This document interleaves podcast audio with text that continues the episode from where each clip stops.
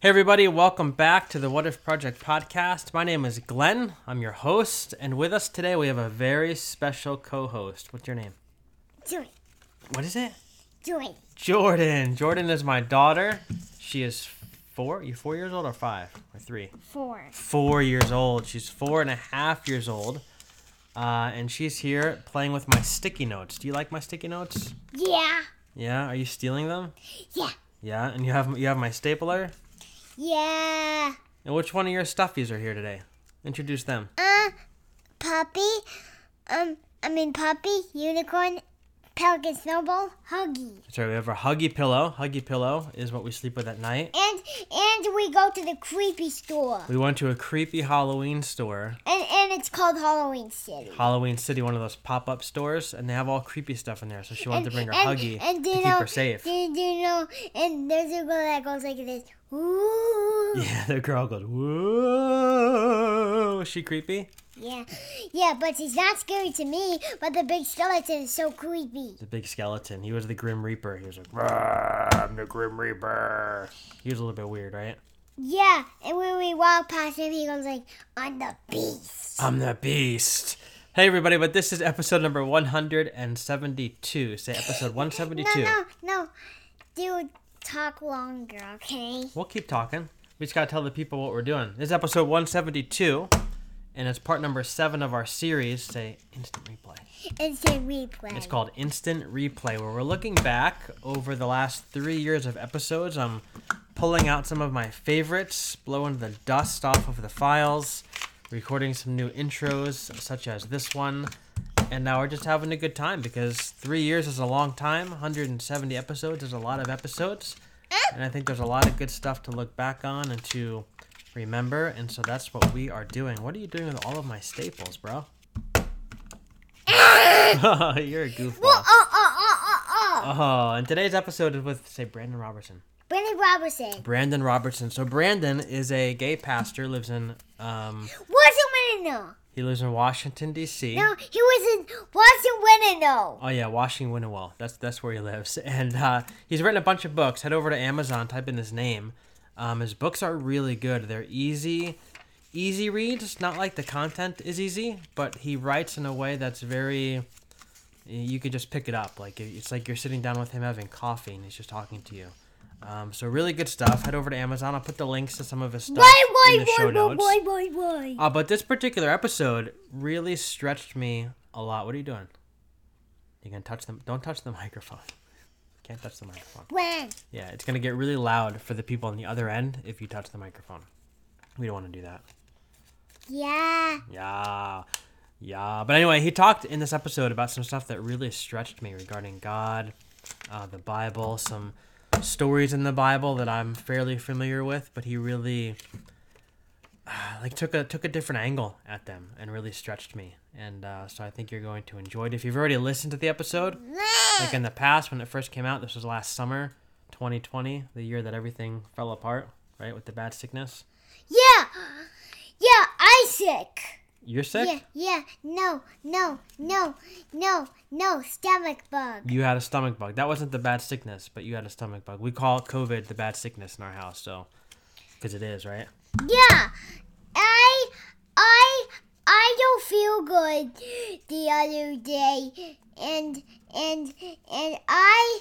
Why, way with Mama watch iPad videos. You watched iPad videos with Mommy. Yep, you got a stomach bug. She had a little stomach bug. Lasted a couple days, but she's a trooper. We got rid of it, right? But anyway, this episode dropped last summer, so if you've already listened to it, it'll be a good refresher. If you haven't listened to it yet, uh, I hope you're sitting down. This is this would be a good intro uh, no, to Brandon no, Robertson. No, no, no. Yeah. Hey, look, pink, pink. Pink, pink. That's right, pink, pink. Anyway, friends, uh, we're gonna let you go because we're gonna, I guess, continue stapling things and. If I don't stop soon, I'm going to have no more sticky notes left, and that's not going to be a good thing. So say goodbye to the people. Bye-bye! We hope you enjoyed the episode, and say let's roll the tape. Let's roll tape. Let's, oh, wait, and one other thing. Tell them in the show notes. In the show notes. Our links. Our links. To. To. Patreon. Patreon. And Buy Me a Coffee. Buy Me Coffee. If you love the show, if the show's been helpful to you, if you found it uh, like something that has stretched you and made you a little bit stronger or deepened your faith, uh, head over there, Patreon, buy me a coffee. Wow! Uh, you can support the show financially. Patreon is like a tier-based program. Every tier gets its own reward, uh, such as a weekly vlog. Uh, we ran out of staples. I wonder why. A weekly vlog. Uh, a um, bi-monthly kind of gathering where we, we chat over Zoom.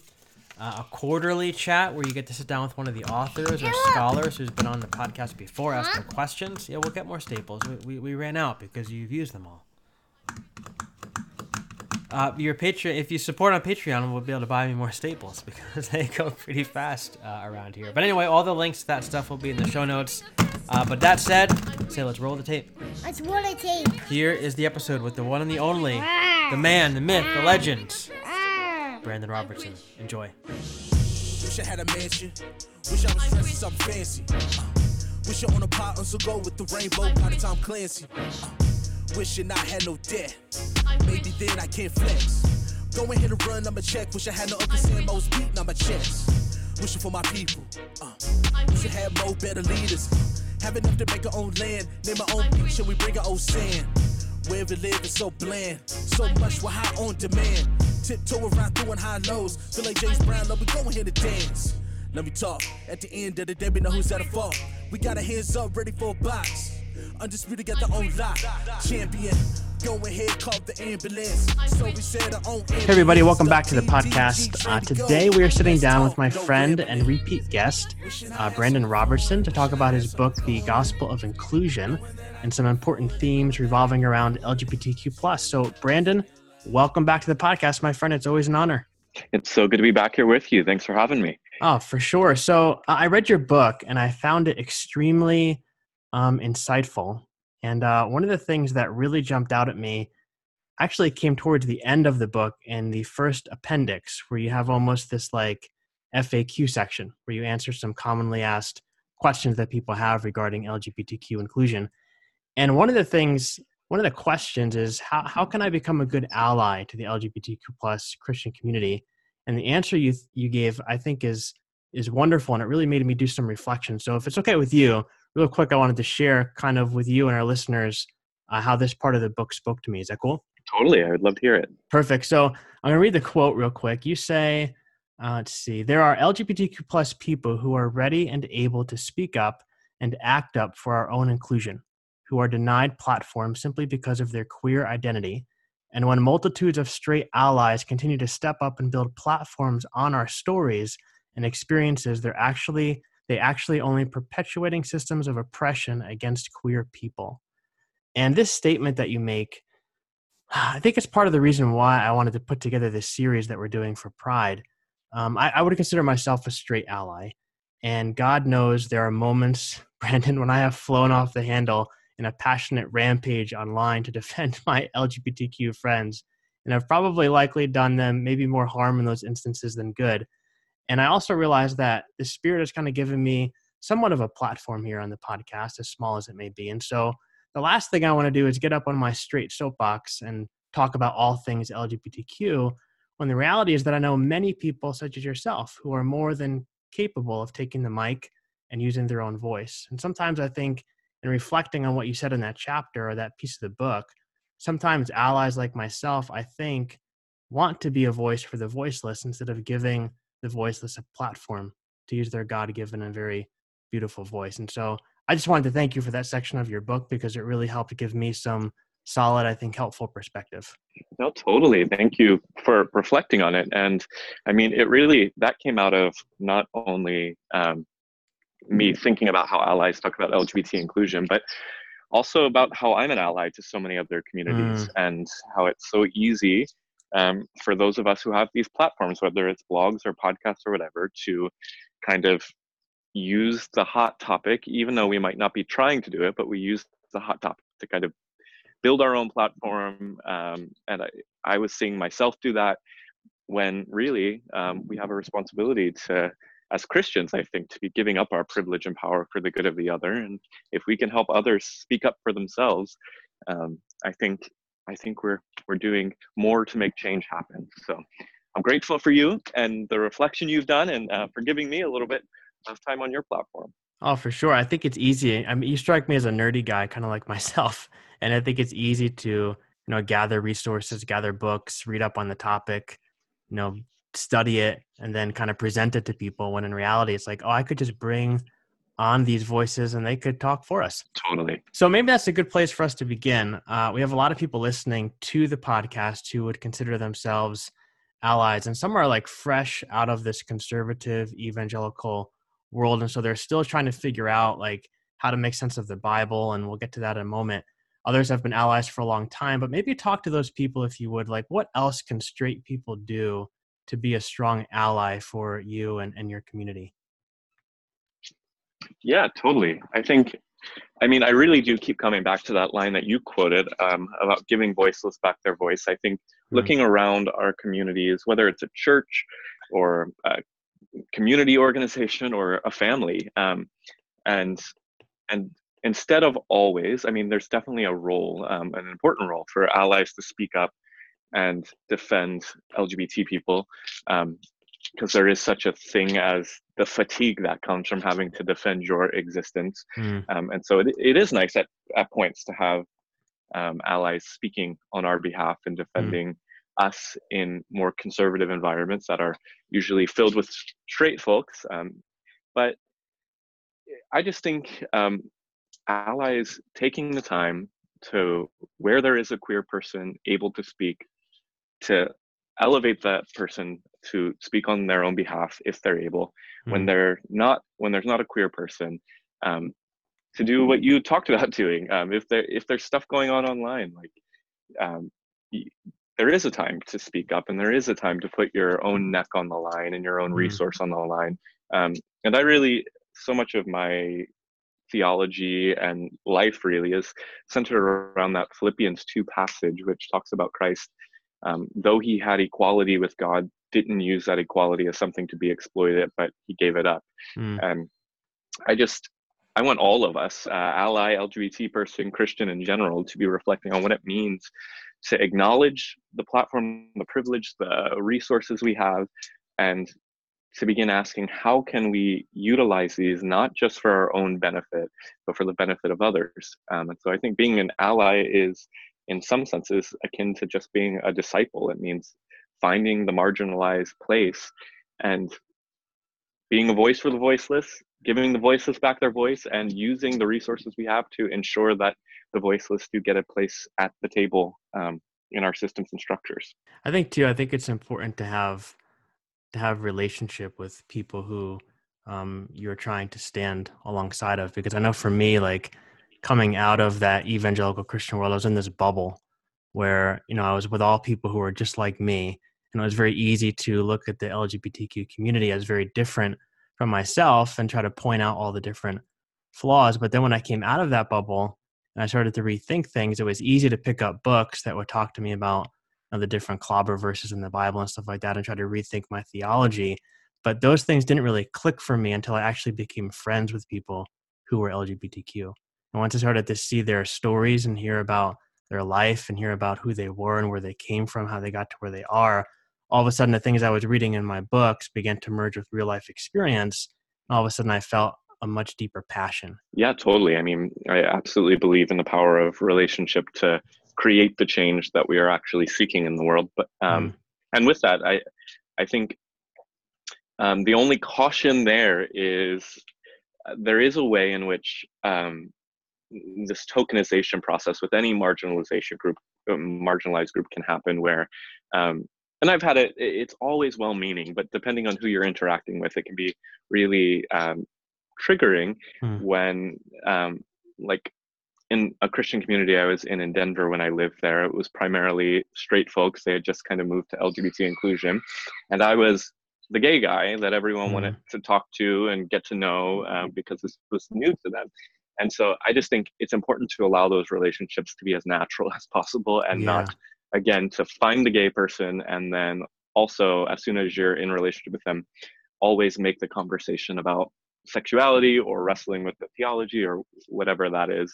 Um, because obviously, again, it's there's a lot of fatigue on marginalized communities. And when we enter into the church, we're just wanting to be a part of a body of Christ in all of its diversity, and not necessarily um, waving our rainbow flag and like making it mm. about this identity. So I guess if you make the person as like your, for lack of a better phrase, like your your token gay friend, and you're going to pull them up on this pedestal and you're going to ask them all these questions, like it almost dehumanizes them in a way and makes them just like the answer to your questions as opposed to uh, the friend and the human being that they are. Totally. And, yeah. and just the last thing on that is, um, I think we are, so, everyone is so diverse. And so mm-hmm. just because you know a gay person means you know exactly one gay person. And like um, a gay Christian perspective that I have is going to be very different than another gay Christian's perspective. And so it is important to just be engaging with humility and being in relationship wherever you can, um, and always be willing to check your assumptions about people or what you think people should believe or feel about themselves. Um, mm. And that's that's advice, I think, just in life in general, not just engaging with the L G B T uh, community. Yeah, I think that goes for different religions, right? I mean, different, every Christian is different. Every uh, Muslim person is different. So I think you learn different perspectives from different people, depending on what their personal backgrounds and stories and stories are. Totally. That's a good point. So let's move into the topic of uh, of the Bible. You have this chapter in the book called uh, Clobbered, where you look at each of the, the clobber verses or the Bible verses that typically are used by the church to um, outcast L G B T Q people. And I think you do a fantastic job of like diving into the specifics of each one of those verses, but you start off the chapter by saying something that I found really shocking at first, but after I considered considered it, I find myself just loving this idea, and I'm going to read the quote for our listeners.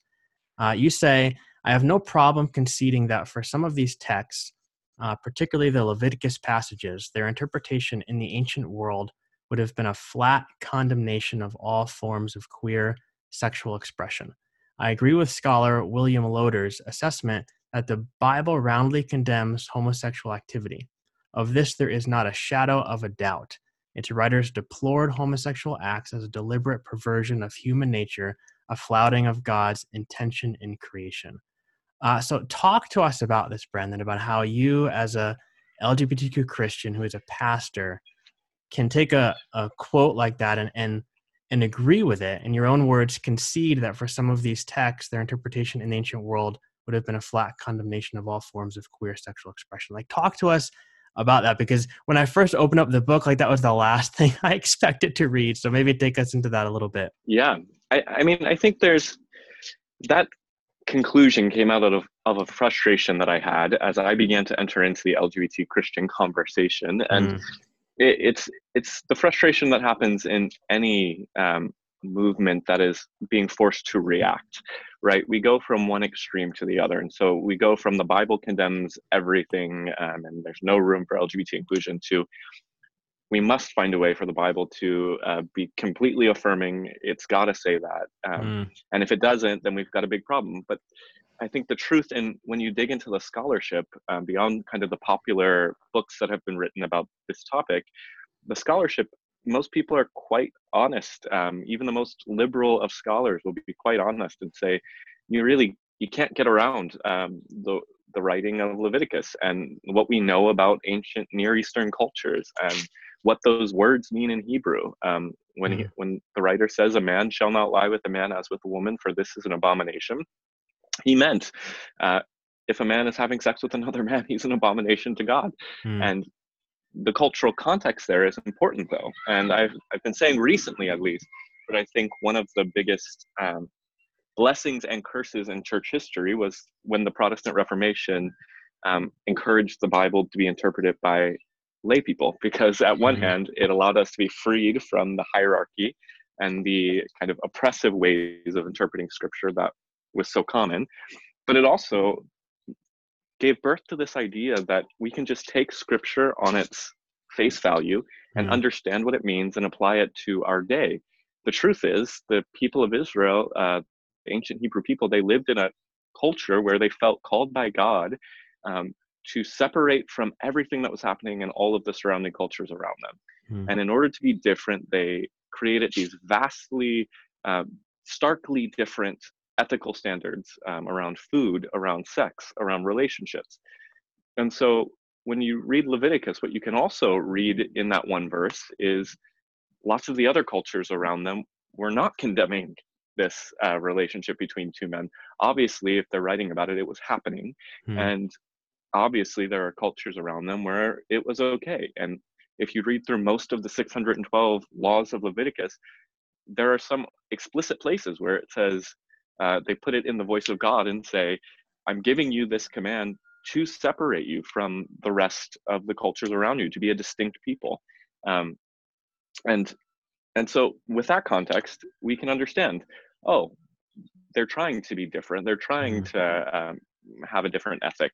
And so that's where this comes from. So of course, if we um, were able to put it in a time machine, the writer of Leviticus, and bring him to twenty twenty, he would say everything he sees with homosexuality, I, I, I think he'd say it was an abomination.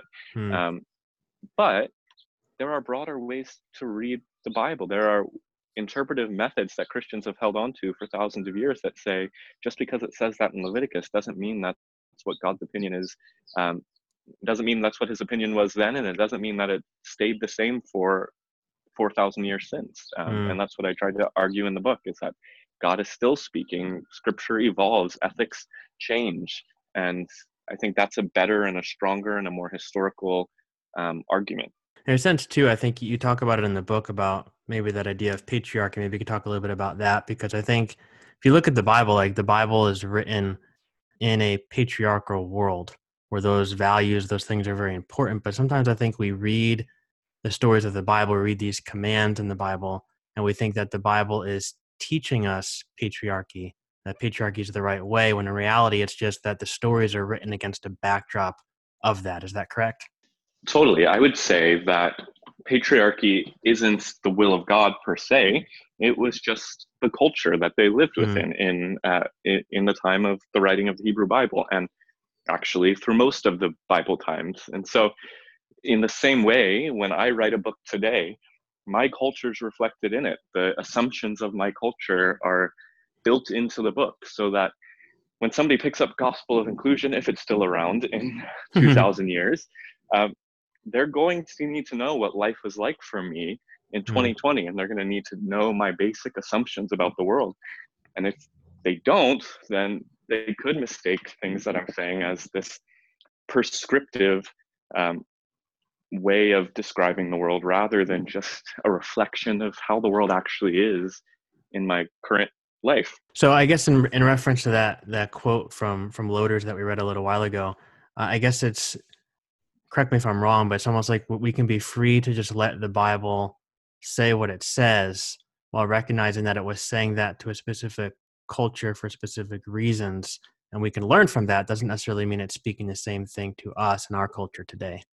Exactly. And and the bigger insight too, just as a side, is mm-hmm. this is how the Jewish um, interpreters of scripture, the rabbis in the Talmud, have always viewed the Bible. Um, one of the critiques that I've seen by some conservatives of this book is that um, somehow I'm anti-Jewish or anti-Semitic because I'm saying that Jesus and his standards were better than that of the Hebrew Bible. And that's, and we'll get into that in a few minutes, I'm sure. Mm. But uh, that's, that's not the case there. This is actually the, if you look in the Talmud, which is really what most Jewish communities look at to understand what God's will is, um, the rabbis are playing with the text, and they understand mm. that the Spirit of God is still speaking through the text, and they challenge parts of the text. And that's just not something we're used to in Protestant Christianity, mm. but it is the Jewish undergirding of how we are supposed to interact with scripture. Yeah. I had uh, Amy Jill Levine came on for uh, our Easter series, and she was talking about that very idea that, you know, Jewish, even today, I mean, all throughout history, you know, Jewish people would look at the text and they would, they would wrestle with it, and they would argue about it. They'd have different opinions about it, but then they would go home, they'd shake hands and they go home, you know, and like, that was it. And they come back the next day and they would do it again. Whereas she said in the Protestant church, like, you guys, you guys have it kind of messed up. You think that the Bible has this one meaning and is to be understood in this one way, but in reality, that's not at all what the history of the book has has been like for, for all these years. Totally. I love yeah. that. So another thing I found interesting in the book um, is what you shared regarding the crucifixion of Jesus and uh, emasculation. And uh, there is like so much that you could obviously unpack there, and I could listen to it all day, but maybe take us down that rabbit hole a little bit. Like, this was very new to me. So how, how is crucifixion emasculating? You talk about how it ties into sexuality, sexual abuse, and why are these things like an important topic for the topic of L G B T Q inclusion? Because for me, like growing up, I was taught like the crucifixion is simply one of the many ways the Roman Empire punished people to give them a slow and agonizing death. And if you were crucified, it's because you were a threat. And basically that's the end of the, the story, but you bring a lot more insight um, into that. Yeah. Um, I'm, I'll, I'll just say I'm becoming a geek for uh, learning about the ancient Greco-Roman world. Mm. I spent most of my seminary degree doing that. And then like over this quarantine, um, the twenty books that I've bought have all been on this topic because I like really, I said, we're both nerds. Exactly. I, I do. I really feel like if we don't take the time to understand the context, you're not going to understand the scripture. And this um, insight about crucifixion is a prime example, because you're right. Most of us, most Christians just have an understanding that the cross is this strange thing for some reason that Jesus was crucified on as an act of salvation. And that's pretty much as far as most people's understanding go. Some of us have a little bit better of a perspective, like the one you described, where we understand that this is a common tool in the Roman Empire for crucifying rebels against the empire. But lots of us have never taken time to actually reflect on how crazy the story of Jesus's crucifixion is, this mm. drama that they play out of not only arresting him, but then dressing him up as a king, but taking his clothes off so he's naked and parading him through the streets and beating him. Like this is, this isn't just we're taking someone to the electric chair in our modern day parallel. This is, we're making a spectacle out of this person. Mm. Why? Um, and what I articulate in the book is that in the Greco-Roman world, one's identity wasn't defined by what you were attracted to or who you were attracted to when it came to sexuality. One's sexual identity, but also social identity, was tied to your role in a sexual relationship, mm. which means if a man penetrates, he is seen as powerful. He is seen as at the top of the social hierarchy. Anything that is penetrated, which would be all women, it would be um, eunuchs and um, intersex people and um, people that were born with other sorts of deformities Uh, to their genitals, and it would also include any men who were penetrated by um, other men, which would be the passive partner in a homosexual relationship. All of those people were seen as less than and basically usable mm. be, by this class of people that were the penetrators. And so the act of crucifixion, like it's not a stretch at all to understand that the people watching Jesus be paraded through the streets in Jerusalem understood that this is an act of uh, sexual violence happening to Jesus. This is an act trying to show that he's not a man at all, but mm-hmm. that he, if you read what some scholars use, um, the words they use to describe Jesus would be super crude in our day, but Rome was literally trying to make him a sissy, to use a nice mm-hmm. word. Um, mm-hmm. And so they beat him, they mock him, they pierce him time and time again. It's not just one nail or um, three nails. No, they put a crown of thorns on his head. They pierce his side. All of that is this drama they're playing out in public, saying we are basically penetrating Jesus. We, the empire, the powerful one, is coming in and taking away his social currency, which the only currency Jesus would have had as a Jewish man was his manhood. Mm. And so if you understand that happening, and then you bring the Christian theology that says Jesus goes to the cross willingly, that he not only predicted his death, but he accepts the cup of uh, God's wrath, as he talks about, and decides to go to the cross and take on the Roman Empire, fully accept it.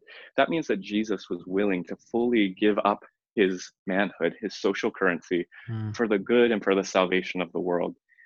And I use that image, and I think that is the focal point of Christianity, but also this argument I'm making for inclusion.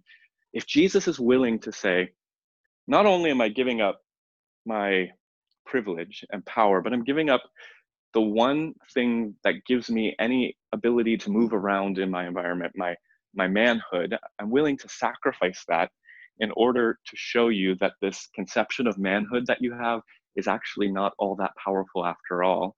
Then I think that's a profound message to a church that has been perpetuating hyper patriarchy for the past two thousand years. Mm-hmm. and and the resurrection. Um, I think it's intentional that the writers of scripture talk about Jesus still bearing these marks of penetration, these marks of mm. nails penetrating his hands. And forever, if you look in Revelation, the Lamb is slain. And that image in a Greco-Roman mind would have been in a, a queer image. It would have been neither male nor female. And mm. in that, I think Jesus embodies both. Mm. Um, and the last thing I'll say, because I get excited about this and go on for an hour, the most controversial claim is obviously that the word that is used for the person who has been penetrated, um, the man who has been penetrated in Greek, is malakoi or malakos. And that's the word that Paul uses in First Corinthians that our English Bibles often translate to be homosexual. And the word only means that you've been penetrated by another man. You're a man who's been penetrated. And that would have included sexual penetration. And that would have included being nailed to a cross. Mm-hmm. And so using the way we've misinterpreted that word, we'd have to say that Jesus himself was or became a homosexual because he willingly allowed himself to be penetrated. He stood in solidarity with women, with slaves, with those who are marginalized because of their identities. Um, and I think, again, there's just so much power in that imagery, not just for the L G B T community, but for women and for all people who are yearning for a society that is more equal and just. That's amazing. I think we've we've often, looking back like on my my own theological education and my own upbringing in church, like I think we've almost done an injustice to this part of Jesus's story because we often make him out to be um, this, you know, he's he's more God than he is human kind of thing. Like he's he's more divine than he is human. He's he's strong. He's he's mighty. He's powerful. He's he's our role model, and all those things are true. But when we when we focus so much on that, I think we lose all these things that you just talked about. Because there's so many times where I've come across people who, in their story, have had um, sexual abuse. They've had emasculating experiences, and one of the things I've always struggled to, I guess, to show them is how Jesus can stand in solidarity, how Jesus does stand in solidarity with them, because I've been missing this part of the story. But I think when you, when you describe it the way that you did, someone who has experienced years or even a lifetime of abuse like that is able to see that in Jesus, all of a sudden feel, I think, a, a level of comfort there that might not have been there before. Totally. And, and that was it, honestly, an insight that was like the last thing added to the book was the uh, sexual assault portion of it, hmm. because one, I had never read the scholarship, but um, I quote in the book at length, um, a South African scholar who suggests that, I mean, if you're, again, imagining that act of uh, the arrest, trial, crucifixion of Jesus, hmm. it would have been, it's so easy to imagine that he actually would have been, to use an ancient word, sodomized, so that hmm. they would have literally sexually assaulted him as a way of humiliating him. And you can mm. almost see it in the text when the soldiers are surrounding him and beating him and throwing him on the ground. And that's just something the Roman um, mobs would have done in this mm. process. And when I heard that, obviously, that has such a, a profound uh, and disturbing and also beautiful redemptive side to say that Christ himself knows what it's like to be in the midst of the worst kind of abuse. Mm. And like you said, I think there's hope and liberation there for others who have suffered that same kind of abuse. Yeah, and I think assuming that those things are true and that that did happen, if he carries the wounds in his hands and his feet, then he certainly carries those wounds with him as well. And I think that that, totally. that gives me goosebumps when I think about when I think about that. Because how often yeah. do we want to, whatever the wound is that we're carrying, we, we want to get rid of it. We want to wash it away. We want to make it all better. We want healing. We want restoration. We want it just gone. But Jesus continues to carry his wounds with him. And I think that that can relieve a lot of pressure off of people, whatever their wound may be. Yeah. I love that. So uh, last question for you. You talk in chapter six um, about the power of relationship when it comes to understanding uh, the other side and the discussion about the L G B T Q inclusion. You make a really powerful statement. You say that theological debate is not the foundation for changing hearts and minds on this topic. And I think we probably all know that that's, that's definitely uh, the case, but maybe talk to me more about that, because like if minds, if minds aren't changed by firing Bible verses back and forth at each other, uh, showing up one another's theology with a, a better, deeper argument, and like what is, or maybe a better question is like, how should an L G B T Q Christian or ally go about dialoguing with the other side if maybe debating isn't the best place to start? Because that's, I think we all fall back on that, right? Because if you're throwing a Bible verse at me, well, I've got to show you that the context of it is wrong. I got to give you a better explanation of it. But we all know, like on Facebook or Twitter, that just goes on and on forever and never goes anywhere. So like, what do you think is a better way in your experience to go about this discussion? Yeah, I think there's so much to that. And so much of my own experience has led me to that conclusion. I think, I mean, first of all, we know that if there's any more traditional or conservative Christians that are listening to this podcast and they just heard me talk about all that we talked about, like obviously shut it off by this point. Right. Like that theological paradigm, here's what I say said, or would pick up my book and say, this is just crazy, radical left-wing right. stuff. Yeah. And that the conversation's over. It's mm-hmm. shut down. Um, what I discovered, I mean, right when I came out and I had my outing in Time magazine, there was like this period where um, the evangelical church really wanted me to be on their platforms debating with people. And um, I, I went to the National Religious Broadcasters Association in front of ten thousand people and got on stage and debated with uh, Michael Brown, who's this very conservative scholar. And I realized once I got off the stage and had expended so much of my energy and put myself in such a vulnerable position that not a single person in that room shifted their perspective because of any of the arguments I gave. And in mm-hmm. fact, conservatives, because we have very different theological paradigms, our starting points are different. They're, they're going to, if you believe that the Bible is the inerrant, inspired word of God, and a conservative's argument is going to sound much more compelling than me saying we actually need to understand the cultural context because it doesn't actually mean what we think it means and all of that. Mm. Um, it's it's just not it's not an even playing playing field. And but the one thing that happened when I did get off that stage, and lots of times that I've debated since then, that people say, I really appreciate it. One, your your character and your demeanor on the stage. Mm. Um, I, I, I admire that you were compassionate where they were being kind of cruel. And they've also said, I've admired hearing your story that you were a person among, among us. You were growing up in our churches. And I wonder how many other people like you are in my church right now. And the story and the mm. kindness is what actually began the process of transformation, not my theological arguments, as good or as bad as they might have been. Mm. And um, I've just seen so many people hurt themselves, frankly, by spending so much energy and time feeling like they've got to win a battle mm. of theology, when that's not actually shifting most people. That's the last brick that moves. The first brick that needs to be pulled out from a non-affirming paradigm is the one that says L G B T people that are Christians don't exist mm. and that you can't really love Jesus and be gay.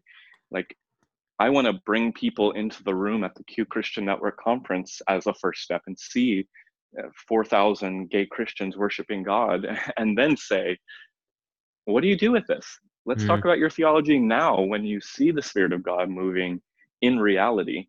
Um, and so I do think um, and have devoted this portion of my ministry to being in relationship with conservative folks, to helping people try to stay in relationships with people that might not affirm them, because it's only when, as Jesus said, we let our light shine that people will see um, God in us, God moving through us. And that that experience is what will ultimately change someone's heart.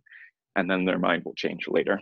Mm, I love that. And I think too, like what you were saying about, you know, the uh, theology is kind of like the last brick to move. And I think when it comes to, I know a lot of these conversations happen on, on social media because it's just where all these things seem to come up these days. But I think that's one of the first things that we we go to is the theology piece. And it made me think while you were talking, uh, about a year ago, I had a conversation with somebody on Facebook and it went on for days. And I mean, and, you know, we went back and forth with all this Bible stuff and this cultural stuff and the background things and back and forth and back and forth.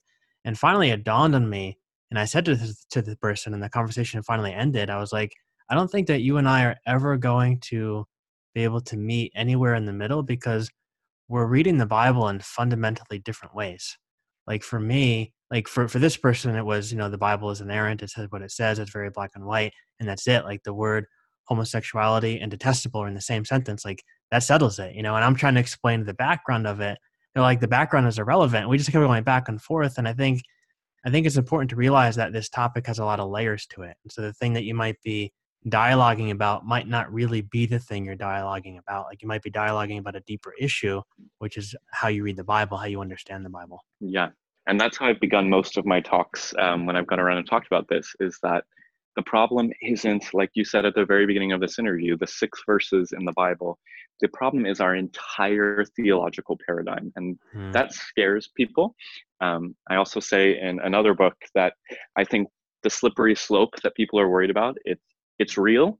You should be prepared to go down it, but it's not a slippery slope towards hell. It's a slippery slope towards liberation and towards an openness to what the Spirit might be saying. Like mm. our whole paradigm needs to change. And we also forget that philosophizing and theolo- theologizing is a bit of a game. And if mm. you're not starting on the same playing field, um, if you concede to a traditionalist that the Bible is the inerrant word of God, I don't see a way that you can actually win that argument. And mm. it's, if you're not willing to concede that, oftentimes there is no debate to be had. Um, and I just, I think we need to be a little bit more um, mature about how we think about what these debates are actually um, about and how people are engaging in them and what our core beliefs are at the start. Because as you said, you're going to spend an hour either having to concede to things you don't believe, or mm.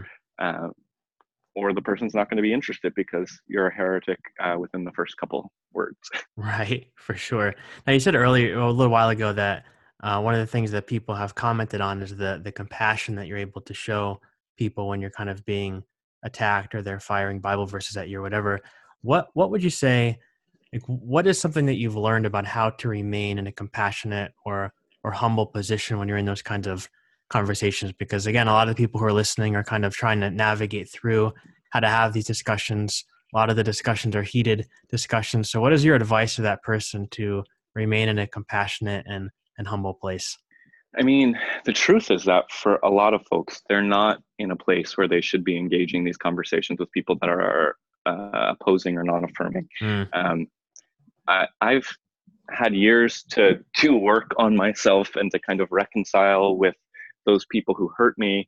And mm-hmm. I also think I have a, a a special gift. I think some people are called to bridge building kind of ministries. Yeah. And I've always had this disposition to want to go into disagreement. And I've been doing that before I knew I was uh, openly L G B T.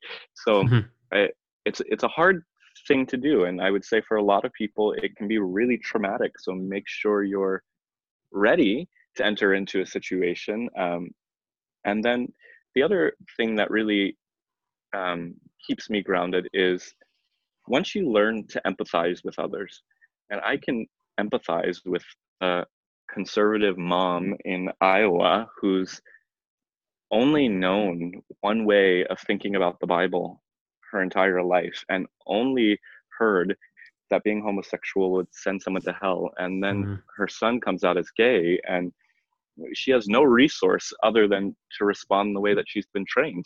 Mm-hmm. Um, and we all are conditioned in ways to respond. And so I have a, a bit of an empathy to know that when people are spouting out non-affirming junk at me, that mm-hmm. oftentimes it's not their words, it's words that they've learned. And Um, and if you can begin to relate to people on that story level, even in the midst of them coming at you with crazy Adam and Eve, not Steve's stuff. Right. Um, like you, your compassion towards them will be the first key to begin unlocking them to change their minds. Your ability to say, I'm going to choose not to be offended because I, in the same way Jesus said, they know not what they do. This person doesn't know what they're saying right now. They don't mm. know the impact of their words right now. And so I, getting in that mindset has been what has helped me maintain some sense of calm. Um, but I've definitely had my fair share of interactions that have not been calm at all. Mm. I think that's a really good point that you bring up too, about everybody might not be ready to step into that kind of discussion. And I think that that's a, a valuable lesson that we can probably all learn, is that not everybody might be called to that discussion, or called to that discussion ever, but maybe even called to that discussion in the moment. And I know for myself, like I'm becoming much more comfortable when those kind of discussions begin, just saying like, look, I don't, I don't have all the answers. I don't really know the answers to your questions, but I do know that this is where my heart is now. This is where I am on my journey. Like, if you don't like that, that's okay. You know, I respect where you're at, and maybe you can respect where I'm at. We can just kind of go on with, with our day. You know, I think there's, there's something to be yeah. said about being able to diffuse uh, a debate, so to speak, with something like that, those kind of, that kind of approach. Totally. And I think uh, we need that in every sector of our society these yeah, days. Yeah, yeah, for sure. There's many sectors, right? For sure. Yes. Well, Brandon, uh, this has been a lot of fun. We're just about out of time. Uh, thank you so much for joining me. I think this will be a great way to kick off the uh, the series in June. So thank you. Thanks for having me. It's always good to be with you. Yeah. And before you go, uh, oops, I don't know where my phone is. Siri just popped on. But before you go, uh, where can people find you online these these days? Um, well, in these social distancing quarantining days, hopefully it, by the end of June, we're not in this, but, yeah. uh, but, um, I'm, I'm on Instagram and Twitter a lot, but the best way to get to there is through my website, brandon robertson dot com. I'll put all the links to your stuff in the show notes, and I'll talk to you again soon. Cool. Thank you Thank so you, much. Sir. Bye-bye. Came up from all the struggle. We still in trenches. There's no tomorrow. Tighten up like some riches. See it all on my skin. It is, so I'm grinning. Get happy for my own people. Moving forward, now let's get it. Let's take it back in the day. We came up from the bottom. Made it up to the top.